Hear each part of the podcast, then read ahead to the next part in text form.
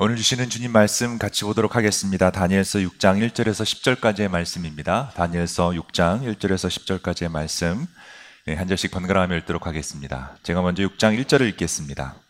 다리우스는 자기의 뜻대로 나라 안에 지방 장관 120명을 세워서 나라를 다스리게 하였다.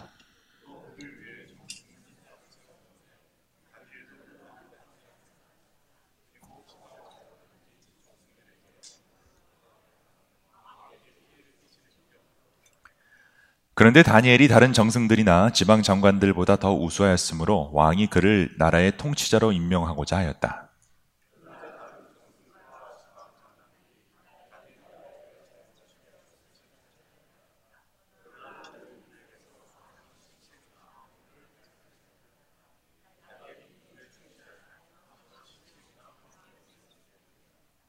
그래서 그들은 서로 말하였다. 다니엘이라는 자는 그가 믿는 신의 법을 문제 삼지 않고는 고발할 증, 근거를 찾을 수 없다.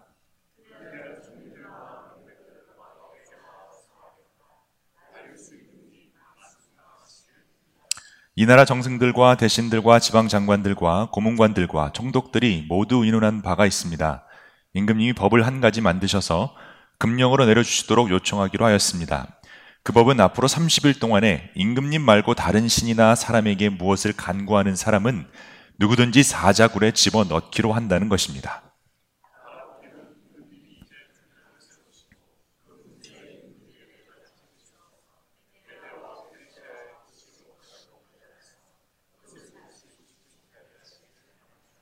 그리하여 다리스 왕은 금령의 문서에 왕의 도장을 찍었다. 다니엘은 왕의 금령 문서에 도장을 찍은 것을 알고도 자기의 집으로 돌아가서 다락방으로 올라갔다. 그 다락방은 예루살렘 쪽으로 창문이 나 있었다. 그는 늘 하듯이 하루에 세 번씩 그의 하나님께 무릎을 꿇고 기도하며 감사를 드렸다. 아멘. 어, 여러분 기도해 주시고 어, 또 격려해 주셔서 제가 일주일간의 여행을 잘 마치고 어, 우리 동명 아이들을 잘 모시고 돌아왔습니다. 아, 샌프란시스코 또 LA, 유타를 거쳐서 어, 뉴저지로 왔는데요. 어, 아주 유익한 시간이었고 또 우리 아이들에게 큰 어, 은혜의 시간이 되었습니다. 어, 저를 위해서 기도해 주시고 또 아이들을 위해 기도해 주신 분들께 진심으로 감사를 드립니다. 2부 예배 때 이제 와서 아이들이 인사를 할 텐데요. 어, 1부 예배 때도 인사를 드릴까 했는데 너무 아이들이 아직 어리고 그래서 어, 그냥 2부 예배 한 번만 예배 인사를 드리면 좋겠다 이렇게 생각이 들었습니다. 그래서 혹시 여러분 관심 있으신 분들은 꼭 2부 예배 때 오시면 이따가 2부 예배 광고 후에 우리 아이들 인사하는 시간이 있는데 그때 아이들 보시고 또 격려해 주시면 고맙습니다. 고맙겠습니다. 다섯 명의 아이들이 왔고요. 어, 한 명의 선생님이 같이 왔습니다. 이제 이번 주, 어, 다음 주, 다음 주 주일까지 저희 예, 교회에 있고요. 그래서 이제 뉴욕, 뉴저지 예, 지역에 어, 구경을 하고 또 도전도 받고 이렇게 돌아갈 텐데 그때까지 예, 여러분 또 기도해 주시고 격려해 주시면 고맙겠습니다. 새해 첫날부터 구약 50일이라는 주제를 가지고 50일 동안 구약 전체를 훑어보고 있습니다. 오늘이 48일째 되는 날입니다. 그러니까 내일 모레면 어, 완전히 이제 그 구약 50일 QT가 다 끝납니다. 어, 전체 마무리는 다음 주 주일날 하게 됩니다. 어, 그래서 어, 이번 주 화요일 날 QT 50일이 이제 끝이 나지만 수요일부터는 우리가 매일 성경으로 하는 QT를 또 나눠드릴 테니까 여러분 그거 가지고 또 성경 하시면 됩니다. 어, 그 QT 하시면 될 것 같아요. 3월달 QT는 이제 또 신청을 받아서 어, 책이 나오고 있는데요. 그때까지 필요하신 분들은 뭐 요즘은 온라인에 다 나와 있으니까 온라인으로 볼 수도 있지만 예, 저희가 뒤에 그 프린트를 해놨습니다. 그래서 프린트 해놓으시면 수요일부터 2월 말까지의 QT 예, 양이 있으니까 그걸 보시면 되고요. 이제 구약에 대한 마무리는 예, 이제 다음 주 주일날 제가 하도록 하겠습니다. 혹시라도 오늘 처음 오신 분들이 계실까봐 제가 전체를 짧게 정리하고 싶은데요. 어, 첫 번째 시간부터 오늘 시간까지, 지난주까지 이렇게 우리가 아, 했습니다. 첫 번째는 아브라함의 이야기를 통해서 버리고 떠나고 드리고를 통해 하나님께 설득당하십시오. 이게 믿음의 여정이라는 것을 보았습니다. 둘째 주는 야곱과 야곱의 열 아들 이야기를 통해서 내일의 something amazing을 기대하며 오늘 do something을 하십시오라는 도전을 했습니다. 푸다시, 어, pray and do something until something happens 이렇게 외쳤죠. 이, 이 설교 뒤후에 정말 어떤 분이 저를 찾아왔어요. 그래서 고민 고민하다가 자기가 어, 떤 일을 하기로 결정했다고 목사님 설교를 듣고 이렇게 했다 어, 이런 말을 저에게 해주셨습니다. 어, 저에겐 또 얼마나 위로가 되는지 모르겠어요. 어, 설교를 들으시는 분들이 계시는구나 이런 마음에 제가 힘을 얻었습니다. 세 번째 주는요, 좀 돌아가더라도 하나님만 믿고 광야길로 따라가자. 어, 그곳에 자유함이 있다라는 것을 보았습니다. 이제 모세의 얘기를 통해서 우리 것을 보았고요. 네 번째 시간은 이스라엘의 유일한 여자 예언자 또 여자 사사였던 그 드보라를 통해 하나님 나라의 원더우먼들은 말씀으로 충만하고 지혜로우며 겸손히 협력하는 사람들이다. 이것 플러스 다른 것은 전혀 필요 없다라는 것을 보았습니다. 다섯 번째 시간에는요, 다윗을 통해서 하나님 마음에 맞는 사람들은 언제나 사람 살리는 일에 헌신한다라는 것을 보았습니다. 생명이 먼저다. 사람은 살리고 보는 것이다. 아무리 죽이고 싶은 원수도 일단 살려놓고 봐야 된다는 것을 보았습니다. 언제든지 네, 하나님의 마음은 그 생명에 있기 때문이다라는 것을 보았습니다. 그리고 지난주는 우리 유미 목사님께서 아주 말씀을 잘 전해 주셨죠. 10편, 23편 어, 이제 우리가 설교 시리즈를 정리하면서 어, 제가 이제 이때 출타 계획이 있었기 때문에 딱 하필 어, 이 10편, 13편 사실 제일 설교하기 어려운 부분이에요. 왜냐하면 유명한 구절이기 때문에 그때 딱 우리 이용용 목사님이 걸려서 저는 할렐루야를 부르고 우리 이용용 목사님은 금식 기도에 들어가셨는데 예, 말씀을 아주 잘 전해 주셨습니다. 다윗의 삶은 목자이신 하나님이 다윗을 위해 일하신 결과라는 것을 보았습니다. 그래서 다윗을 위해 일하셨던 어, 그 목자이신 하나님이 지금 나를 위해 일하고 있다는 사실. 그래서 여호와의 집, 하나님의 집으로 오십시오라는 것을 보았습니다. 오늘은 구약 50일 마지막 어, 일곱 번째, 아, 아직 마지막, 마지막은 다음 주고요. 일곱 번째 시간으로 신앙생활에 위기가 왔을 때 어떻게 그 위기를 극복할 수 있는지에 대해서 이 다니엘이라는 인물을 통해 우리 한번 같이 말씀을 보도록 하겠습니다. 다니엘이라는 인물은요, 기독교뿐만이 아니라 유대교 또 이슬람교에서 매우 유명한 어, 인물입니다. 세계의 다른 종교에 기록이 되어 있는 걸 보면 어, 실존했던 인물임이 확실합니다. 다니엘의 무덤이라는 곳이 있는데 이 무덤이 있으면 확실히 우리가 그 사람이 실존했다는 것도 또 더 좋은 증거로 알 수 있습니다. 제가 대학생 때 어, 우즈베키스탄으로 선교를 갔던 적이 있었는데요. 거기서 사마르칸트라는 도시에 다니엘의 묘라는 곳이 있어서 한번 가봤습니다. 물론 이제 이슬람권 어, 나라였기 때문에 이 이슬람이 사원에 이렇게 있는 어, 다니엘의 묘인데 그 묘가 이렇게 생겼어요. 굉장히 길게 무덤이 돼 있었고 어, 그다음에 이제 이렇게 이슬람권 어떤 그런 영향을 받은 증거가 보였습니다. 그 무덤이 진짜 다니엘의 뼈가 묻혀 있는지 아닌지는 모르지만 그곳에 기록된 다니엘, 여기 이 무덤의 다니엘 무덤이다라고 설명된 기록을 보면 똑같았어요. 사자 굴에 들어갔던 다니엘, 뭐 이제 이런 것들이 쭉 설명되어 있는 거 보면 이 구약의 다니엘과 동일한 인물이라는 것을 알 수 있었습니다. 다니엘은요, 이스라엘 왕조가 멸망한 뒤에 BC 605년에 바벨론과 페르시아 제국의 포로로 잡혀가서 죽음을 무릅쓰고 그 위협 속에서도 믿음을 저버리지 않고 하나님의 지혜와 능력을 힘입어서 사자굴에서도 살아남은 그런 어, 선지자였죠. 그가 어디서 죽었는지에 대한 정확한 기록이 없기 때문에 정확한 무덤이 어디 있는지는 모르지만 그 나라에서 굉장히 높은 직책에 있었기 때문에 바벨론과 페르시아의 수도였던 지금 이란 지역인 어, 그 수사라는 도시 근처 에 묻히지 않나 추측이 됩니다. 그런데 그 전설이 굉장히 많이 있습니다. 어떤 전설에 따르면요, 다니엘이 죽은 뒤에 그의 묘가 아주 신비한 능력을 가지고 있다라는 소문이 나서 다니엘의 그 뼈, 유해 쟁탄절이 일어났고요. 그래서 다니엘의 묘도 여러 군데로 옮겨 다니고 여러 군데 그 뼈가 흩어져서 묘가 여러 군데 있다라고 합니다.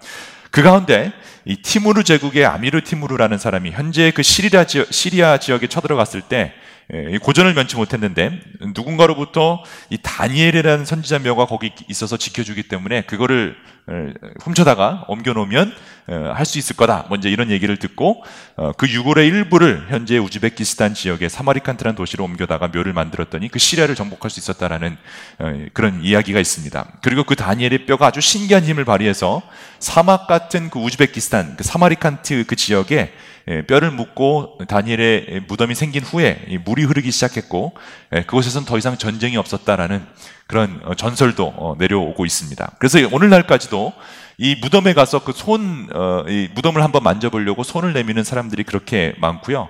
어, 제가 갔을 때도 사람들이 와서 대부분 이제 무슬람 사람들이었는데 예, 다니엘 묘에 손을 얹고 기도하고 어떤 그 힘을 받으려는 어떤 엄청난 복과 능력을 예, 받으려는 사람이 예, 많았습니다. 어, 저도 거기서 구경을 하다가 어, 어떻게 했을까요? 예, 이왕 간 김에 한번 어, 어떤 능력이 있나 한번 만지고 왔습니다. 슬쩍. 저는 또 이제 예수 믿는 사람이니까 어, 티내기는 할 수 없었고 슬쩍 옆에다 손을 한번 대고 어, 이렇게 왔습니다. 어, 다니엘의 능력을 이어받, 어, 이어받은 능력의 종이라고 할 수 있습니다. 아, 그 제가 만졌고 그 능력이 저한테 왔기 때문에 하여튼 뭐 여러분 여러분 중에는 없죠. 하여튼 뭐 제가 다니엘의 능력을 어느 정도 받았다라고 할 수 있을 것 같습니다. 근데 다니엘의 그 능력이 무엇일까 우리가 좀 생각을 해봐야 합니다. 어떤 능력이 있었을까? 왜 사람들은 다니엘의 묘에 그런 어, 능력, 어떤 그런 것을 강구했고 왜 그걸 이렇게 만지려고 했을까? 우리가 좀 그걸 알아야 합니다. 다니엘은요, 처음부터 끝까지 열심을 다해 달렸던 사람임은 분명하죠. 어렸을 때부터 인생의 마지막 순간까지 어떤 흠이라고는 찾아보기 힘든, 어, 정말 완벽한 그런 인물이었습니다.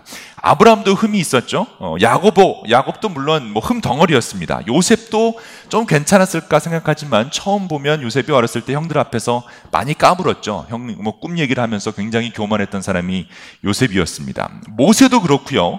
다윗도 흠이 있는데 성경에서 유일하게 전혀 빈틈을 찾아볼 수 없는 인물이 바로 다니엘입니다.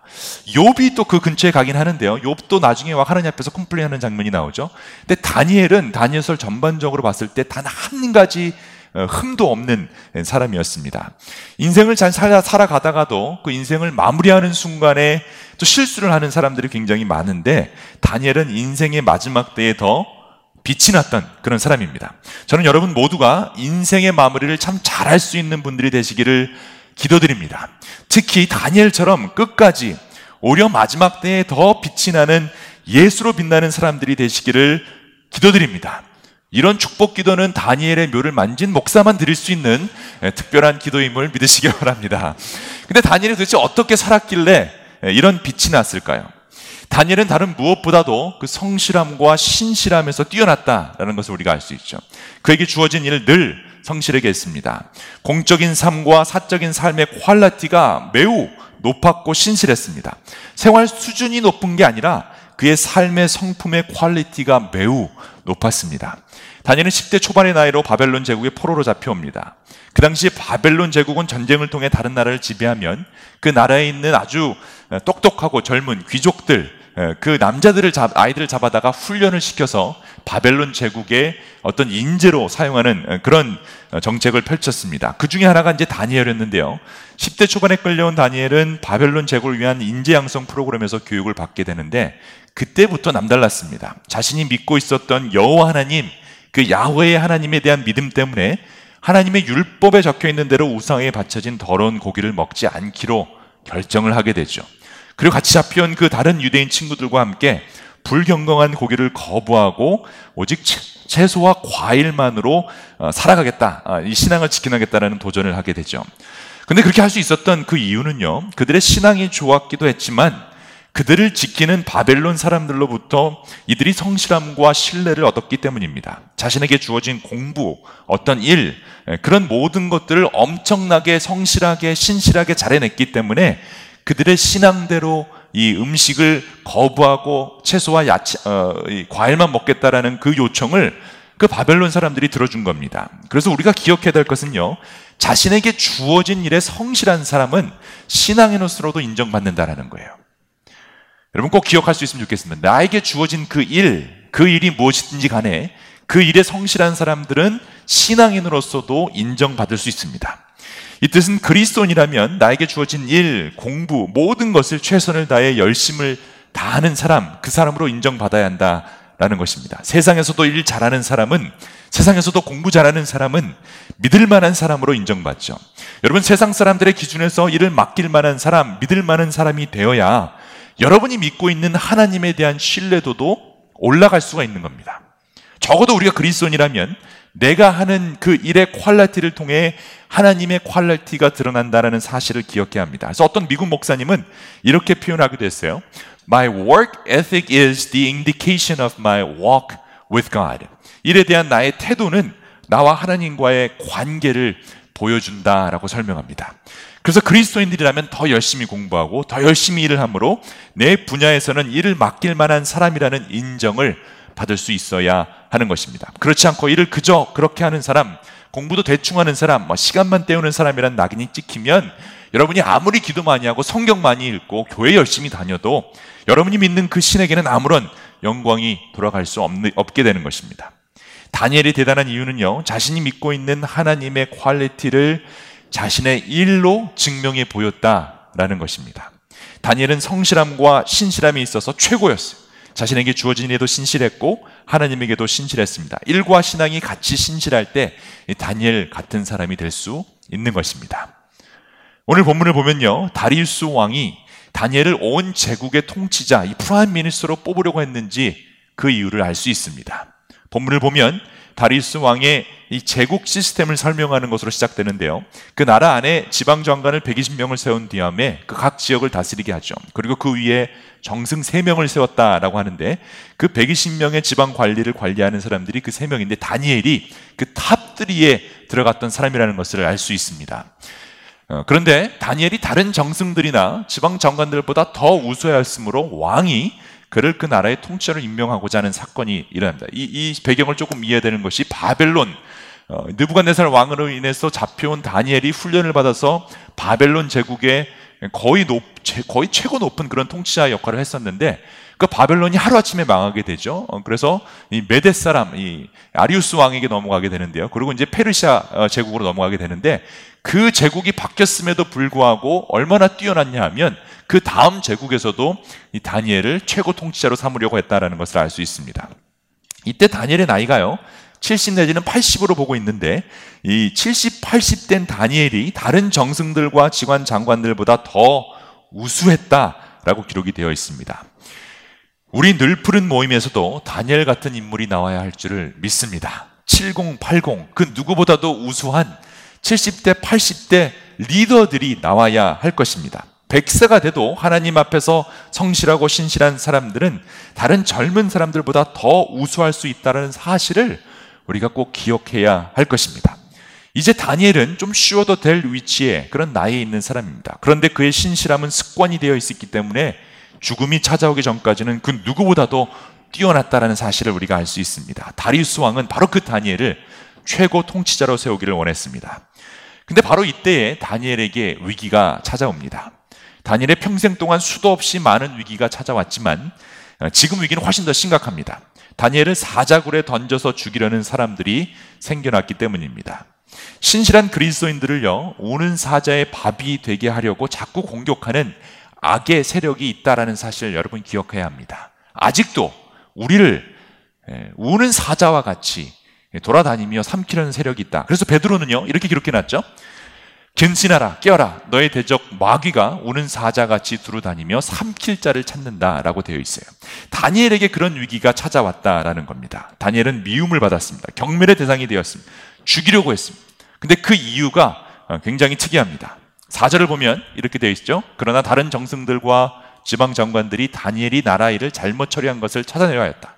그러나 그들은 그에게서 아무런 실책이나 허물을 발견하지 못하였다. 다니엘의 임무에 충실하여 아무런 실책이나 허물이 없었기 때문이다. 영어로 보면 이렇게 설명이 되어 있어요. They could find no corruption. Corruption, 부패함이 전혀 없었다라는 거죠. 이 당시 그런 높은 위치에 있는 사람들은 당연히 어떤 뇌물도 받고 부패함이 있었어야 되는데 그런 부패함이 전혀 없었다라는 거예요. Because he was trustworthy and neither corrupt nor negligent. 게으르지도 않고 어떤 코럽트한 그런 마음이 전혀 없었다라는 것입니다. 너무 신실하고 잘하니까 미움을 받습니다. 임무에 충실하여 아무런 실책이나 허물이 없으므로 왕에게 인정받으니까 사람들이 싫어했다는 거죠. 선하니까 잘하니까 미워하는 것입니다. 결국은 질투입니다.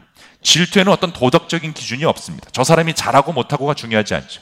저 사람이 선하냐, 좋은 일을 하냐, 악하냐, 나쁜 일을 하냐 전혀 상관이 없습니다. 내가 질투하여 미워하는 사람은 그 사람이 어떤 좋은 일을 해서 그 사회에 이바지하는지 관심이 없습니다.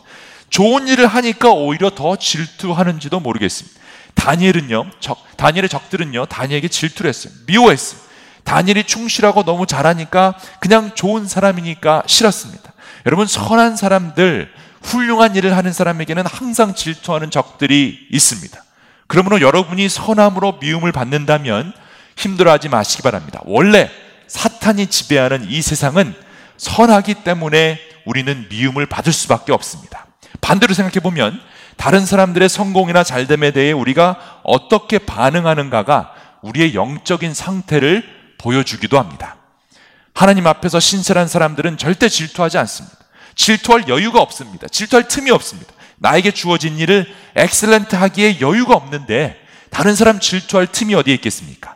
그리고 누가 나보다 좀 더 잘하면 어떻고, 좀 더 빨리 승진하거나, 좀 더 많이 돈을 벌면 어떻습니까? 하나님 앞에서 신실한 것이 중요하지, 비교하는 것이 중요하지 않다라는 겁니다. 하나님 나라가 잘 되는 것이 중요하지, 내가 잘 되는 것이나, 나의, 우리 교회가 더 잘 되는 게 중요하지 않다라는 거예요. 근데 우리는 이상하게 너무나 나에게 포커스가 맞춰져 있고 우리 교회에 포커스가 맞춰져 있다 보니까 서로 질투하고 싸우고 교회끼리도 서로 질투하고 싸우고 목사들끼리도 서로 질투하고 싸우고 교인들끼리도 서로 질투하고 싸우고 이런 일들이 벌어지고 있는 것입니다. 생각보다 우리는 바쁘지 않은 것 같습니다. 질투할 틈이 있는 걸 보면 별로 바쁘지 않다라는 생각을 해봅니다.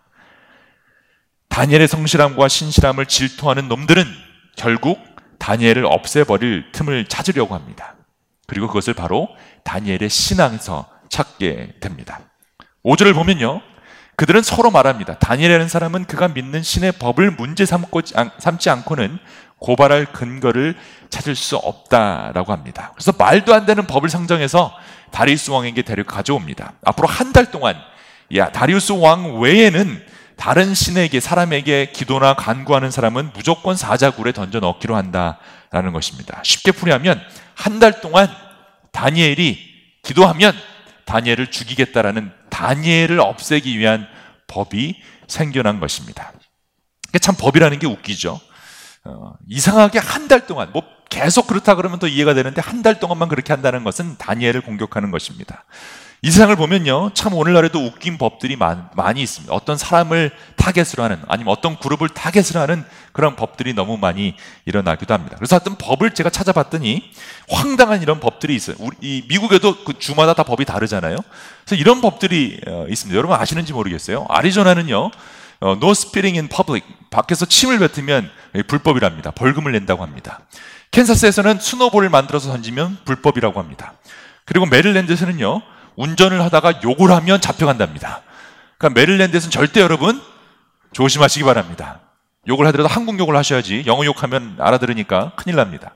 또 뉴욕은요 이번에 제가 알게 된 새로운 법인데 이 슬라이스 베글 그냥 베글을 사면 tax가 안 붙는데 베글을 잘라달라 그러면 tax가 붙는 여러분 그거 아십니까?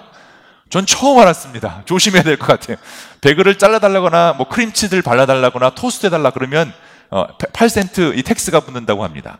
그리고 조지아는요, 더 황당한 법이 있는데, 조지아는 이 프라이 치킨을 손으로 먹어야지, 포크랑 나이프를 쓰면 불법이랍니다. 여러분 모르셨죠? 그리고 제가 찾아보니까 실제로 그래서 2009년인가 어떤 관광객이 그렇게 먹다가 벌금을 낸 그런 경우도 있다라고 합니다. 그리고 최고의 법이 뭐였냐면 사모아라는 나라에서 아내의 생일을 잃어버리면 불법이라고 합니다. 이런 나라가 있다라는 사실 우리 장모님 찍으시는 거 보니까 절대 잊어버리시면 안 됩니다. 정말 이런 법이 있다는 거예요. 아내 남편 생일 잃어버리는 거는 괜찮은데 아내 생일 잃어버리면 불법이라고 합니다. 사모에 안 사는 게 얼마나 다행인지 모르겠습니다. 30일 동안 왕 외에 다른 신에게 기도하면 죽는다는 법 굉장히 황당한 법이죠. 30일 동안 하는 것도 웃기고 이건 다니엘만 죽이겠다는 건데 말도 안 되는 법이 상정되었습니다. 근데 더 황당한 것은 그 법이 통과되었다라는 거예요. 다리우스 왕이 무슨 생각으로 도장을 찍었는지 모르지만 이상한 법이 법이 되었습니다. 이제 다니엘은 숨어서 몰래 기도하든지 아니면 30일 동안만 잠시 하나님께 양해를 구하고 기도하지 않던지 둘 중에 하나만 해야 합니다. 아니면 사자굴에 던져지게 되었습니다. 다니엘은 과연 어떤 선택을 하게 되었을까요? 10절에 이렇게 기록되어 있습니다. 다니엘은요, 왕의 금령 문서에 도장을 찍은 것을 알고도 자기의 집으로 돌아가서 다락방으로 올라갔다. 그 다락방은 예루살렘 쪽으로 창문이 나 있었다. 그는 늘 하듯이 하루에 세 번씩 그의 하나님께 무릎을 꿇고 기도하며 감사를 드리게 됩니다. 바로 이 장면이 다니엘의 모든 것을 보여주는 장면입니다. 다니엘의 성실함과 신실함이 어디서부터 왔는지를 보여주고 그 능력이 어디에 있는지 명확하게 보여줍니다. 그게 바로 어디에 있냐면 바로 늘 하듯이라는 단어에 있습니다. 다니엘은 늘 하듯이 하루에 세 번씩 무릎을 꿇고 기도하며 감사를 드립니다. 하나님 감사합니다. 하나님 감사합니다. 하나님 감사합니다. 단 한순간의 멈춤도 없이 그 다리우스의 왕이 어떤 법을 찍었는지 생각할 여를도 없이 하나님 감사합니다를 세 번 외치게 됩니다. 그래서 어떤 상황이 닥쳐와도 늘 하던 대로 하나님께 감사하며 기도하는 사람이 되었다라는 것을 보여주고 있습니다. 여러분, 우리도 그래야 할 것입니다. 늘 감사하는 사람이 되어야 신앙의 위기를 극복할 수 있게 됩니다. 다니엘은 지금 그 법이, 그 법이 중요하지 않습니다. 사자굴이 두렵지 않습니다. 그 무엇도 다니엘의 거룩한 습관을 막을 수 없었습니다. 왜냐하면 다니엘은 늘 하나님께 감사하며 기도하는 습관이 있었기 때문이에요. 그 어떤 상황에서도 하던 대로 감사 기도를 드린 것입니다. 여러분은 어떤 습관이 있으십니까? 그리스도인으로서 어떤 습관이 늘 하는 것이 무엇입니까? 불평입니까? 불만입니까? 시기입니까? 질투입니까? 아니면 늘 힘든다는 표현만 하시는 분들이 계십니까? 교회를 평생 다니면서도 이상한 습관을 만드시는 분이 계세요. 이 교회는 이게 문제고, 저 교회는 저게 문제고, 자꾸 질투와 불만과 여러 가지 문제점들만 얘기하는 그런 습관이 있는 사람들이 있어요. 이 예배는 이게 문제고 저 예배는 저게 문제고 예전에 뭐 어렸을 때 제게 그 뭐 문제은행이란 그런 게 있어요. 여러분 뭐 그런 거 해보셨는지 모르겠어요. 어렸을 때 문제은행이라는 문제지가 있었는데 문제가 막 천 개씩 뭐 이렇게 있는 거였어요. 그 문제은행처럼 계속 교회에 문제만 찾고 문제은행을 만들려는 교인들이 많이 있습니다. 삶 자체가 문제은행처럼 그냥 불평 불만으로 가득 찬 사람들이 많이 있죠. 여러분, 우리가 간구해야 할 거룩한 습관은 하나님께 감사 기도를 드리는 습관입니다. 이거를 늘 하면 사자굴에 던져질 것만 같은 힘든 순간에서도 우리는 늘 감사하며 이겨낼 수 있는 능력이 일어나는 것입니다. 그럴 때 다니엘의 성실함과 신실함이 우리의 성실함과 신실함이 되어 놀라운 일들을 경험하게 되는 것입니다. 감사의 기도가 늘 하는 습관이 되도록 우리는 노력해야 하는 것입니다. 늘 하듯이 하나님께 감사 기도를 드린 다니엘은 결국 그 질투하는 놈들의 손에 이끌려서 사자굴에 던져지게 됩니다. 이 사람들이 참 끝까지 치사한데요. 13절을 보면 다니엘이 기도하는 모습을 일러 바치는 장면이 나오는데 이렇게 다니엘을 소개합니다. 유다에서 잡혀온 다니엘이 임금님을 무시하고 또 임금님의 도장이 찍힌 금령을 무시하여 하루에 세 번씩 기도를 드리고 있습니다라고 고발합니다. 참 찌질합니다. 다니엘은 그 시대에요. 다니엘이란 이름만 말해도 누구든지 알 수 있는 유명한 사람이었어요. 굳이 유다에서 잡혀왔다라는 그 과거를 들춰내지 않을 않아도 되는데 왜 이렇게 설명했을까? 자꾸 과거를 들춰내는 사람을 여러분 조심하시기 바랍니다. 교회에서도요, 과거를 자꾸 들춰내서 공격하는 사람들. 과거는 무당들이나 들춰내는 것이지 그리스도인들이 하는 것이 아닙니다. 흥분하니까 목이 마른. 다리우스 왕은요, 다니엘을 무지 아꼈기 때문에 이 고발을 듣고는 몹시 괴로워하죠. 어떻게든 다니엘을 살려보려는 왕의 노력에 사람들이 왕에게 와서 이렇게 얘기하죠. 그 법을 전혀 바꿀 수 없습니다. 법을 한 번 세우시면 바꿀 수 없다는 사실을 기억하시기 바랍니다. 꼭 이런 사람들이 자기 유리할 때는 법을 내세우고 불리하면 은혜를 내세우는 사람들. 그런 사람도 조심하시기 바랍니다. 와, 자기가 얘기할 땐 법대로 해야 됩니다. 와, 이러다가 그 법이 자기한테 적용될 때는 교회에서 다 은혜로 해야죠. 이렇게 얘기하는 분들 조심하시기 바랍니다. 그래서 왕이 명령을 내리게 되는데 이 왕이 명령을 내리면서 다니엘에게 한 말을 여러분 잘 보시기 바랍니다. 그래서 왕이 명령을 내리니 그들이 다니엘을 끌어다가 사자굴에 던져 넣었다. 왕이 다니엘에게 말했다. 그대가 같이 읽어볼까요? 늘 섬기는 그대의 하나님이 다니엘은 늘 하듯이 기도를 했고 그래서 그걸 보았던 다리우스 왕은 당신이 늘 다니엘 네가 늘 섬기는 하나님이 구해 주시기를 바란다. 다니엘 지금 다리우스 왕도 기도하고 있습니다. 다리우스 왕은 다니엘이 늘 섬기는 하나님에게 늘 하듯이 감사 기도했던 다니엘을 막히고 있죠. 과연 하나님은 늘 그렇듯 다니엘을 구원해 주셨을까요? 여기부터 이제 하이라이트가 나옵니다. 사람들이 돌 하나를 굴려다가 어기를 막습니다. 돌을 굴려다가 어기를 막죠. 왕이 그 위에서 자기의 도장과 귀인들의 도장을 찍어서 봉하게 되죠. 그렇게 하여서 다니엘에게 내린 조치를 변경할 수 없게 됩니다. 그 뒤에 왕은 궁정에 들어가서 밤을 밤을 뜬 눈으로 지새우며 먹지도 마시지도 않고 즐거운 일은 아무것도 하지 못하게. 이날 밤에 먹지도 마시지도 않은 사람은 이 사람뿐만이 아니라 사자굴에 있었던 사자도 마찬가지였습니다. 이튿날 동이틀 때에 허, 굴 어기를 돌로 막고 이튿날 동이틀 때에 왕은 일어나는 길로 곧 사자굴로 가게 되죠. 그 굴에 가까이 가서 왕이 슬픈 목소리로 외칩니다. 살아계신 하나님의 종 다니엘은 들으시오. 그대가 늘 섬기는 그대의 하나님이 그대를 사자들로부터 구해 주셨어. 하나님이 다니엘을 구해 주셨습니까? 다니엘이 사자 무덤에서 살아나지 못했다면 이런 이야기가 기록되지 않았겠죠. 다니엘은 살아 있었습니다. 다니엘은 살았습니다. He is alive. He is alive. 근데 여러분 여기까지 다니엘의 이야기를 듣다 보면 뭐 떠오르시는 이야기가 없으십니까? 여러분 이 이야기가 누구의 이야기입니까? 예수 그리스도의 이야기입니다. 돌 하나를 굴려다가 어기를 막았고 동이 틀 때 찾아가서 슬픈 목소리로 외치고 그랬더니 난 살아있다라는 외침이 있었던 그 부활절 이야기 He is alive, He is alive 결국 다니엘의 이야기는요 예수님을 포인트하고 있습니다 다니엘의 이야기는 우리 모두가 성실하고 신실한 무결점의 다니엘이 되자라는 데 있지 않습니다. 다니엘의 얘기를 통해 다니엘 학습법이나 뭐 다니엘 공부법 같은 것을 만들어서 우리 자녀를 다니엘처럼 만드는 데 있지 않다라는 것입니다. 왜냐하면 우리는 결코 다니엘처럼 무결점의 사람이 될 수가 없기 때문입니다. 다니엘의 이야기는 오직 의인이신 예수 그리스도를 포인트하고 있습니다. 다니엘의 의로움은요, 다니엘 혼자만 구원할 수 있었습니다. 그러나 예수님의 의로움은 우리 모두를 구원해 주시는 놀라운 구원의 역사를 이루었음을 지금 보여주고 있는 것입니다. 그러니 다니엘과 그의 업적을 쫓아고 사모할 것이 아니라 우리는 다니엘을 통해 예수 그리스도를 바라볼 수 있어야 하는 것입니다. 모든 일에 아무 흠이나 허물을 찾아볼 수 없었던 그 하나님의 아들 성실하심과 신실함으로 아무런 죄가 없었던 그분에게 당시 최고의 종교 지도자들이 질투했어요. 미워했어요. 어떻게 그럴 수 있냐며 경멸했어요.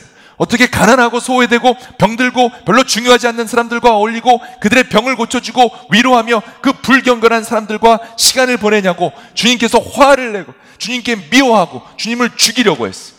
선한 일을 하는데 자꾸만 미워했어요. 오죽했으면 예수님이요. 포도원 품꾼들이라는 비유에서 이렇게 대놓고 그 종교 지도자들과 바리새파 사람들에게 꾸짖었겠습니까? 내 것을 가지고 내 뜻대로 할 것이 아니냐? 내가 선함으로 내가 나를 악하게 보느냐? 선한 것 때문에 고통받으신 분이 바로 우리 예수님이십니다. 여러분 그 예수님을 제대로 알고 계십니까? 이 예수님을 아신다면 이 예수님을 주님으로 모시고 살고 있다면 우리도 예수님처럼 선하게 살려고 하는 일 때문에 고통받을 겁니다. 여러분 고난받을 겁니다. 여러분이 선함으로 악하다고 사람들이 할 것입니다. 우리는 선하기 때문에 박해를 받게 되어 있어요. 그리고 예수님이 그러셨던 것처럼 다니엘이 그랬던 것처럼 선하기 때문에 핍박을 받게 될 것입니다. 그것도 가장 가까이 있는 사람들로부터 핍박을 받게 되어 있습니다. 그런데 그럴 때마다 우리가 기억해야 할 것은 다니엘이 보여준 것처럼 또 예수님이 다시 확실히 보여주신 것처럼 늘 하던 대로 감사의 기도를 드려야 하는 것입니다. 이것이 우리의 유일한 무기이기 때문입니다. 예수님도 종교 지도자들에게 계속 공격을 당하셨죠. 그리고 마지막 십자가 사역을 앞두시고 사자굴에 던져지기 전에 늘 하시던 대로 겟세만의 동산에서 기도하시고 늘 하시던 대로 감사했던 것을 알 수 있습니다. 그래서 성찬식 때도요. 이런 모습이 기록되어 있죠. 잔을 받아서 감사를 드리신 다음 제자들에게 돌리시죠. 또 빵을 들어서 감사를 드리신 다음에 제자들에게 떼어주는 장면이 나옵니다. 예수님은 십자가 사역을 감당하시기 바로 전까지 감사의 기도를 늘 습관처럼 하셨습니다. 그 힘으로 십자가의 고난과 고통을 감당하셨어요. 우리가 선함으로 공격해오는 악의 무리를 대적하는 가장 강력한 무기는 감사의 기도입니다. 감사의 기도가 늘 하는 습관이 되게 하십시오.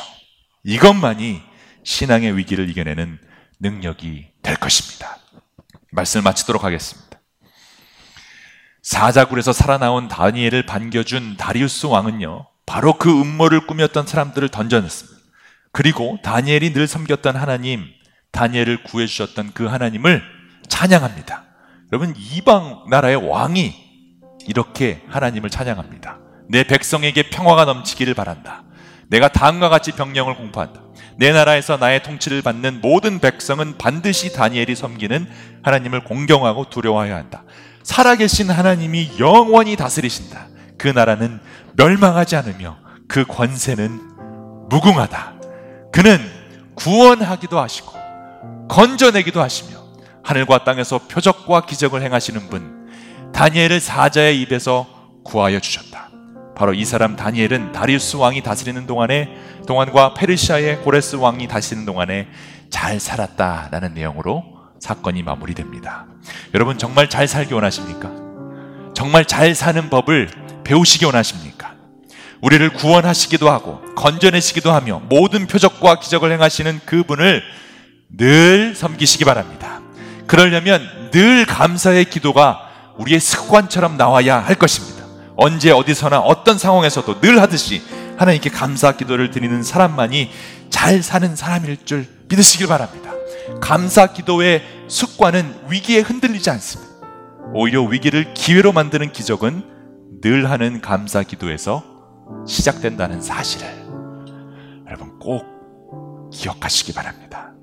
늘 하듯이 하나님께 감사 기도를 드립시다. 오늘부터 시작합시다. 아침, 점심, 저녁 감사로 시작해서 감사로 끝을 맺읍시다. 그러면 여러분에게 닥친 이 위기는 놀라운 하나님의 역사심을 경험하는 기적의 기회로 변화될 것입니다.